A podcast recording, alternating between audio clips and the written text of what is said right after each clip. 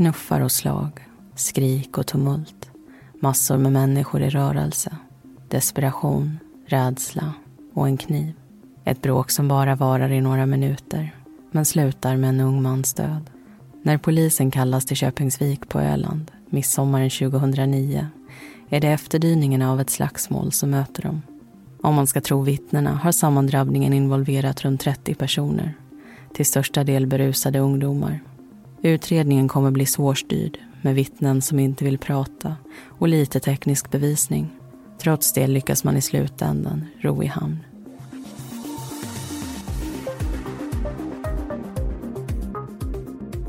Du lyssnar på Mordpodden, en podcast om den mörka verkligheten. I veckans avsnitt ska du få höra berättelsen om strandpromenaden, del 1.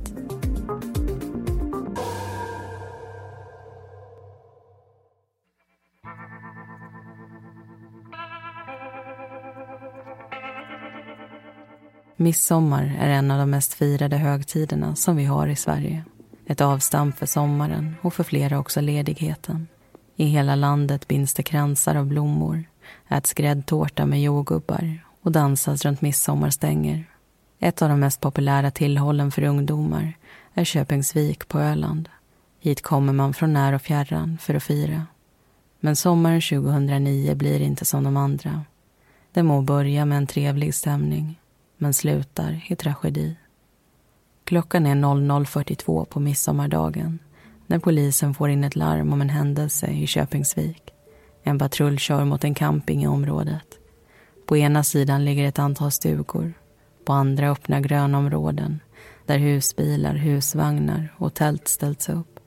Bortom det löper en strandpromenad parallellt med kusten. Gångstråket består av sand och kantas på var sida med gräs, vass och träd. Det är här bråket utspelat sig. Människor är i rörelse överallt och på marken ligger en ung man, 21-åriga Niklas. Han har ett sticksår i överkroppen och för varje sekund som passerar förlorar han blod. Några lyktstolpar gör ett försök att ljusa upp området men det är trots det ganska mörkt. Ambulanspersonal letar sig fram till Niklas som redan fått hjälp av flera på plats. Bland annat ordningsvakter och en campinggäst som är undersköterska. Läget är kritiskt och ambulanspersonalen beslutar sig för att köra mot sjukhuset i Kalmar. Men Niklas är inte den enda som är i behov av hjälp. Flera personer på strandpromenaden uppvisar vad som liknar knivskador. 20-åriga Isak har mottagit ett rejält hugg i ena armen. Som tur är har någon av hans vänner stoppat flödet med ett åtdraget skärp. En annan ung man har blivit skuren i ryggen och en kvinna i ena handen. Ambulanspersonalen ser över samtliga och tar med Isak till sjukhuset. Samtidigt börjar polisen samla in uppgifter kring det som hänt. Flera har blivit vittne till bråket och berättar hur två större grupper tycks ha drabbat samman. I den ena fanns Niklas, Isak och flera av deras vänner. I den andra okända personer som sedan dess lämnat området. Sammanlagt tycks bråket ha involverat 20 till 30 personer. Vad som utlöste kan ingen riktigt sätta fingret på. Men det varade bara i några minuter och slutade med flaskkastning och bortschasning av förövarna.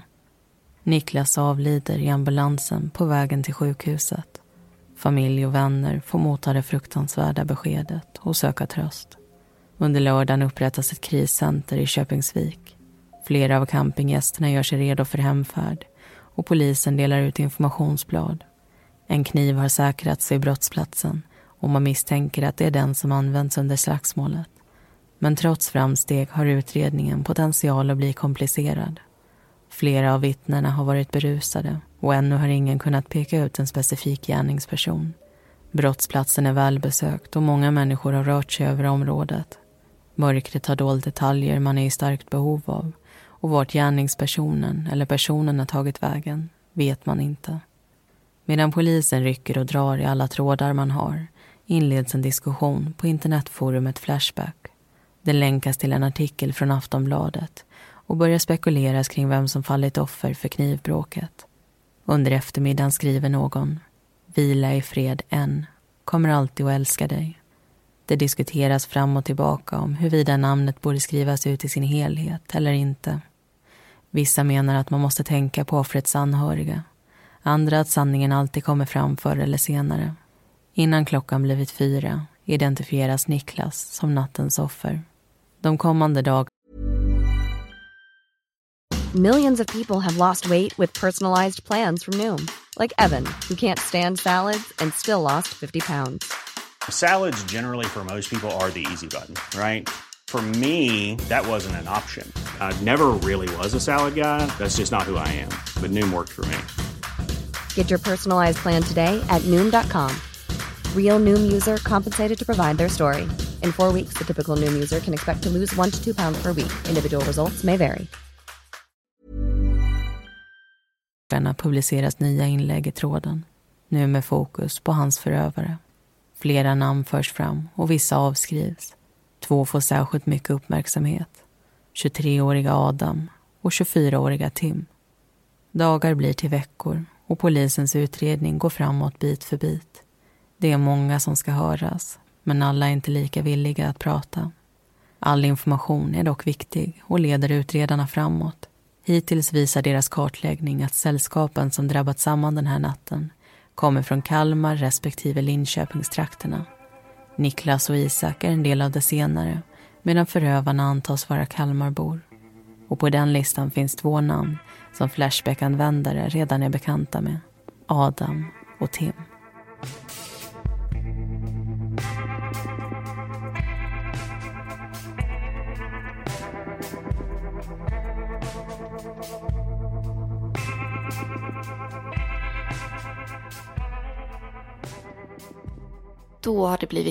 För diskussion i den här första delen av strandpromenaden.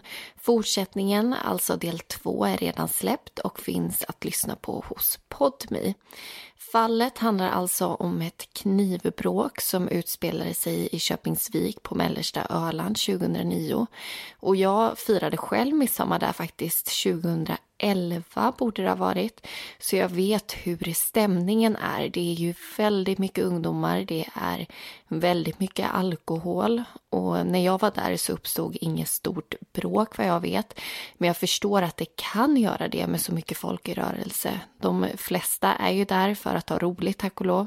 Men i festsammanhang så kommer det tyvärr alltid finnas människor som är ute efter bråk och med alkohol i kroppen så är det ju lättare att både provocera och även att bli provocerad. Och 2009 blev det som sagt alltså ett stort bråk. Och vi har fått namn på fyra av de inblandade hittills. Niklas som tragiskt nog avlider efter en stickskada i bröstet. Hans vän Isak som blir huggen i armen med repar sig. Och så Adam och Tim som pekas ut som potentiella förövare på Flashback till att börja med. Mm. Och vi kommer ju få höra fler namn än så när vi fortsätter. Den här domen är ju nämligen totalt dominerad av vittnesmål. Det skrivs ganska lite om den tekniska bevisningen och fokusen landar istället på alla de här personerna som på något vis sett eller blivit en del av slagsmålet. Och man kan nog säga som så att alla sitter med en eller flera pusselbitar till händelsen i sin helhet, vilket är varför polisen också söker många av sina svar i förhörsrummen. Och eftersom det i så fallet utreds så är det också så som vi kommer att höra om det. Vittnesmål efter vittnesmål kommer tas upp och bidra till ett nytt perspektiv av den här midsommarnattens händelseförlopp. Men vi ska precis som vanligt ta tillfället i akt och prata lite här först. Eftersom vi redan snuddat vid det här om förhör så tänker jag att vi börjar där. Polisen har ganska svårt till en början att förstå, inte vad som hänt, men vilka roller personerna som varit där spelat. När de sitter med en person framför sig så vet de egentligen inte om det är ett vittne, ett offer eller kanske en potentiell gärningsperson. Onekligen så har ju flera varit med i slagsmålet men väldigt få vill erkänna det. Och många är till en början förtegna överlag. Och det kan jag tänka mig är en frustrerande situation att försöka utreda en ung mans död och konstant mötas av människor som vet saker men som inte vill prata. Ja, man vill ju självklart att de ansvariga ska ställas inför rätta. Men det här dödläget leder ju inte till att det bara blir svårt för polisen men det blir också väldigt jobbigt för de hörda. Flera av ungdomarna beskriver hur förhören var långa och krävande. De kände sig pressade att svara även när de inte någonting visste.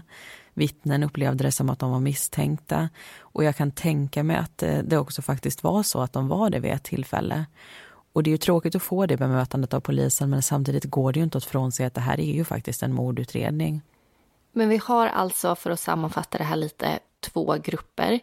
Ett gäng från Kalmar och ett från Linköpingstrakten. Och det handlar ju inte bara om att uppge vad de i det andra sällskapet gjort utan också allt annat man sett. För all information är ju av värde och det kan ju faktiskt innebära att man sett någon som står en nära göra något hemskt.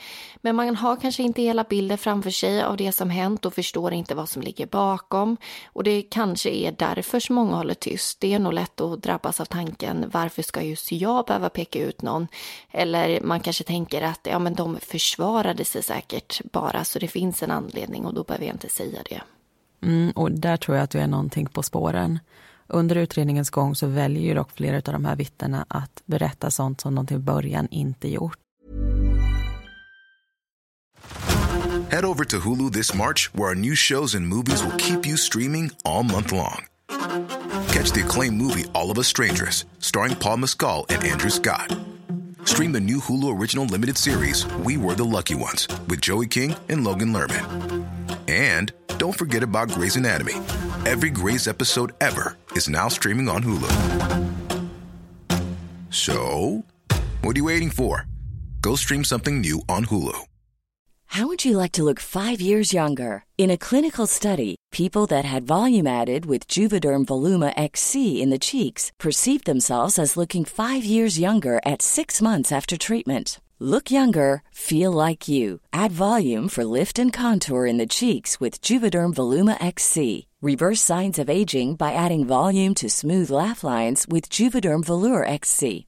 For important safety information and to find a licensed specialist, visit juvederm.com. That's J U V E D E R M.com. Not for people with severe allergic reactions, allergies to lidocaine, or the proteins used in Juvederm. Common side effects include injection site redness, swelling, pain, tenderness, firmness, lumps, bumps, bruising, discoloration, or itching. There's a risk of unintentional injection into a blood vessel, which can cause vision abnormalities, blindness, stroke, temporary scabs, or scarring. Talk to a licensed specialist to find out if it's right for you. Och det gör ju väldigt skillnad eftersom det här fallet i stora drag byggs på just vittnesmål. Det är tack vare dem som polisen också riktar in sig senare på Adam och på Tim. De blir misstänkta i den här utredningen och de blir inplockade till förhör för att få lämna sina egna utsagor. Och det här fallet involverar ju flera ungdomar. Och som vi vet i och med forskning så är inte impulskontrollen helt utvecklad förrän vi är faktiskt ungefär 25 år. Ibland kan det sträcka sig så långt som till 30-årsåldern. Och ovanpå det så är flera av de inblandade berusade så det är ju inte de bästa förutsättningarna när de här grupperna drabbar samman under natten. Och i och med det så behövs heller inte så mycket för att det ska gå överstyr. Och i artiklar från Aftonbladet och Expressen så uttalar ju sig en informationschef för polisen i ärendet. Det tas upp hur man inte vet vad det var som startade det här bråket och det här är tidigt i utredningens gång som de artiklarna skrivs. Eh, det pratas visserligen om en ordväxling men därefter så är det någonting som tycks ha spårat ur. Och till Aftonbladet så säger den här informationschefen Tyvärr är det så att det behövs ibland ingen större anledning och det kommer också senare visa sig stämma. Och med det sagt så rundar vi av den här diskussionen. Vi ska in i berättelsen igen. Och det kommer bli många namn och det kommer bli många perspektiv. Men det viktiga är vad som sägs om det som hände den här kvällen. Och vi ska börja med att höra vittnesmål från personer som precis som Niklas och Isak kom från Linköpingstrakten.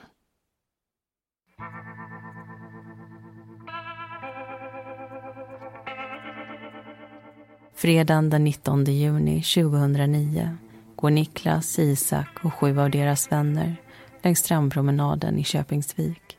Det är midsommarafton och de ska fira tillsammans. Niklas har på sig en svart jacka, jeans och en vit keps. Isak har valt ljusa chinos, en blåvit randig skjorta och över det en mörk tröja med dragkedja. De unga männen går bredvid varann, men sällskapet i stort är utspritt i flera grupper. Några går framför, andra bakom. I täten vandrar Felix och älgar. När de kommit en bit vänder de sig om och ser hur Niklas och några andra stannar till. Det tycks pågå en ordväxling mellan vännerna och ett annat sällskap. Så övergår ord till slag. Älgar kastas in för att hjälpa Niklas men hamnar öga mot öga med 24-åriga Tim. Han känner inte mannen men kommer senare att peka ut honom. Enligt Älgar har Tim på sig en röd luvtröja. Han håller en glasflaska i ena handen och slår Älgar med den vid ögonbrynet. Felix i sin tur ser två till fyra personer iklädda luvtröjor. Han hör hur någon av dem säger Ge mig kniven. Jag tvekar inte. Jag hugger. Orden får Felix att reagera och han springer in mot slagsmålet. Han skriker att de inte kan använda kniv, men ingen tycks lyssna. Älgar ser hur Tim sticker ner handen i fickan och hur en annan man snart fipplar med något. När Älgar är på väg att resa sig fastnar ögonen på Niklas som ramlar omkull baklänges. Älgar springer fram för att lägga vännen i framstupa sidoläge. Han vet inte vad det är som har hänt men antar att Niklas mottagit ett slag. Han jagar sedan efter förövarna men stannar när de kastar glasflaskor mot honom. Bråket är över och Felix och Älgar når båda vännen Niklas. Han ligger kvar på marken och under tröjan syns blod. Nora och pojkvännen Viktor är också en del av sällskapet den natten. Klockan är runt midnatt när de strosar med vännerna vid stranden. Likt Felix och Elgar går de i framkant och vänder sig om för att uppmärksamma hur de andra stannat. Nora ser då tre kvinnor som står och skriker på hennes vänner. En av kvinnorna ramlar omkull och hennes vänner beskylls för att ha puttat henne. Snart kommer en kille i röd luvtröja springande. En man Nora senare kommer peka ut som Tim. Både hon och Viktor lägger märke till hur Tim skriker efter någon som han kallar lillebror. Han uppträder aggressivt och det munhuggs. Så lugnar situationen sig något. Viktor börjar gå igen men kommer inte särskilt långt innan någon kastar glasflaskor efter honom. När han vänder sig om ser Viktor, likt flickvännen, hur ett slagsmål brutit ut. Viktor hamnar mitt i stöket medan Nora ser Tim springa förbi. Det är totalt kaos på platsen. Viktor lyckas ta sig till utkanten av bråket där en av männen från det andra sällskapet väntar. Mannen förklarar att han inte vill ha något bråk och Viktor rör sig i en annan riktning. Snart hör han någon säga Ge mig kniven, ge mig kniven, jag ska hugga dem. Bara två meter därifrån ser Viktor överlämningen. En man med rakat hår och gungande gångstil räcker över ett föremål till en man med röd tröja och jeans. Viktors ögon fastnar på det svarta handtaget och bladet som glänser till. Han försöker backa undan och skriker. De har kniv. Flickvännen Nora hör hans rop och söker desperat med ögonen i folkmyllret. De fastnar på Niklas. Han ligger på backen och Nora skriker att de har dödat honom. Samlingen skingras och människor försvinner bort. Viktor går fram till Niklas som är blodig på överkroppen. Han ser också Isak med blod på benet. De ligger ungefär tio meter ifrån varann. När tjafset med det andra gänget uppstår går Mattias fram för att prata. Han hoppas kunna avstyra det hela och riktar sina ord mot en aggressiv man som han senare kommer peka ut som Adam. Men Mattias prat faller på döva öron och slagsmålet blir ett faktum. Han observerar hur Tim kommer springande med en flaska i handen. Han tar sikte mot Mattias och några andra, svingar med glasföremålet. Sen hör Mattias någon skrika. Ge mig kniven. Han ser hur Isak hamnat i ett parti vass. Det blöder kraftigt från hans ena arm och en bit därifrån ligger någon på backen. Mattias går fram och ser att det är vännen Niklas. Han tänker att han kanske har blivit knockad. Men när Mattias fattar tag i honom får han blod på sina händer. Oliver och Benjamin kom till Köpingsvik redan under torsdagen. Den första kvällen dracks det en hel del, så under fredagen tar de det lugnt. Vid nattpromenaden går Benjamin i det bakersta sällskapet. Han ser då en person stöter ihop med en av hans vänner. Interaktionen känns medveten, som om bråk är den önskade utgången. Men hans vänner nappar inte. Den hetsiga stämningen sjunker och Oliver tycker att de ska gå därifrån. Men så svingas det första slaget. Benjamin ser hur en person försöker slå en av hans vänner. Vännen kontrar dock och det är angriparen som faller omkull. En hetsk diskussion inleds och så brakar helvetet löst. Benjamin ser en man komma springande. Det är Tim, det är han säker på. Tim frågar om det är hans brorsa som är där inne och vevar. Sen tränger han sig in i folkmassan. Fullt kaos bryter ut. En stor del av de inblandade rör sig mot två träd. Benjamin iakttar hur Tim utdelar två slag med en flaska mot älgar. Sen kommer en kvinna fram och drar Tim bortåt. De hamnar vid träden och Tim ropar efter sina vänner. Oliver hör hur någon manas att ta fram kniven. Han ser hur en man plockar fram vad som liknar en stilettkniv med svart skaft och räcker över den till en annan. Den förstnämnda är Tim och han som tar emot kniven är Adam. Det är Oliver nästintill helt säker på. Beväpnad går sedan Adam mot Niklas. Men Oliver ser inte vad som händer. I samma stund mottar han nämligen ett slag mot huvudet och ramlar omkull. Benjamin blir även han vittne till överlämningen. Han ser tre personer stå mellan träden. En av dem är Tim och han gräver efter ett föremål i sin ficka. Personen i mitten säger Ge mig den. Och jag gör det. Föremålet räcks över och snart går alla tre mot en av Benjamins vänner. Men så kommer Niklas in från sidan. Männens fokus skiftas till honom och de börjar jaga Niklas.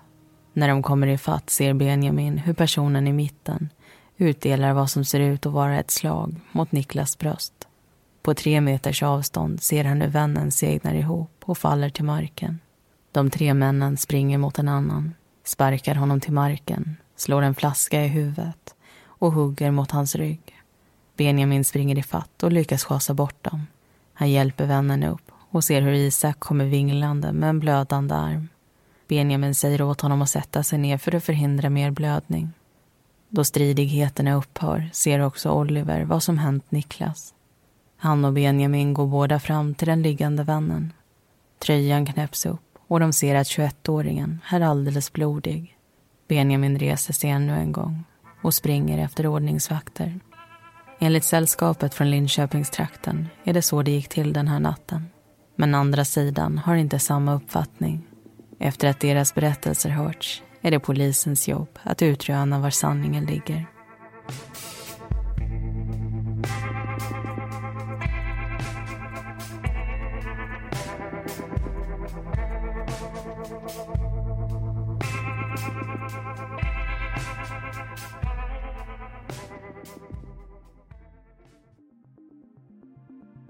För att du har lyssnat på del ett av det här avsnittet. Andra delen hittar ni redan nu hos Podmi. Alla heter egentligen någonting annat och informationen är hämtad ifrån domarna i fallet samt artiklar ifrån P4 Kalmar, Norrköpings Tidningar, Aftonbladet och Expressen. Nästa vecka så är vi tillbaka med ett nytt fall. Missa inte det.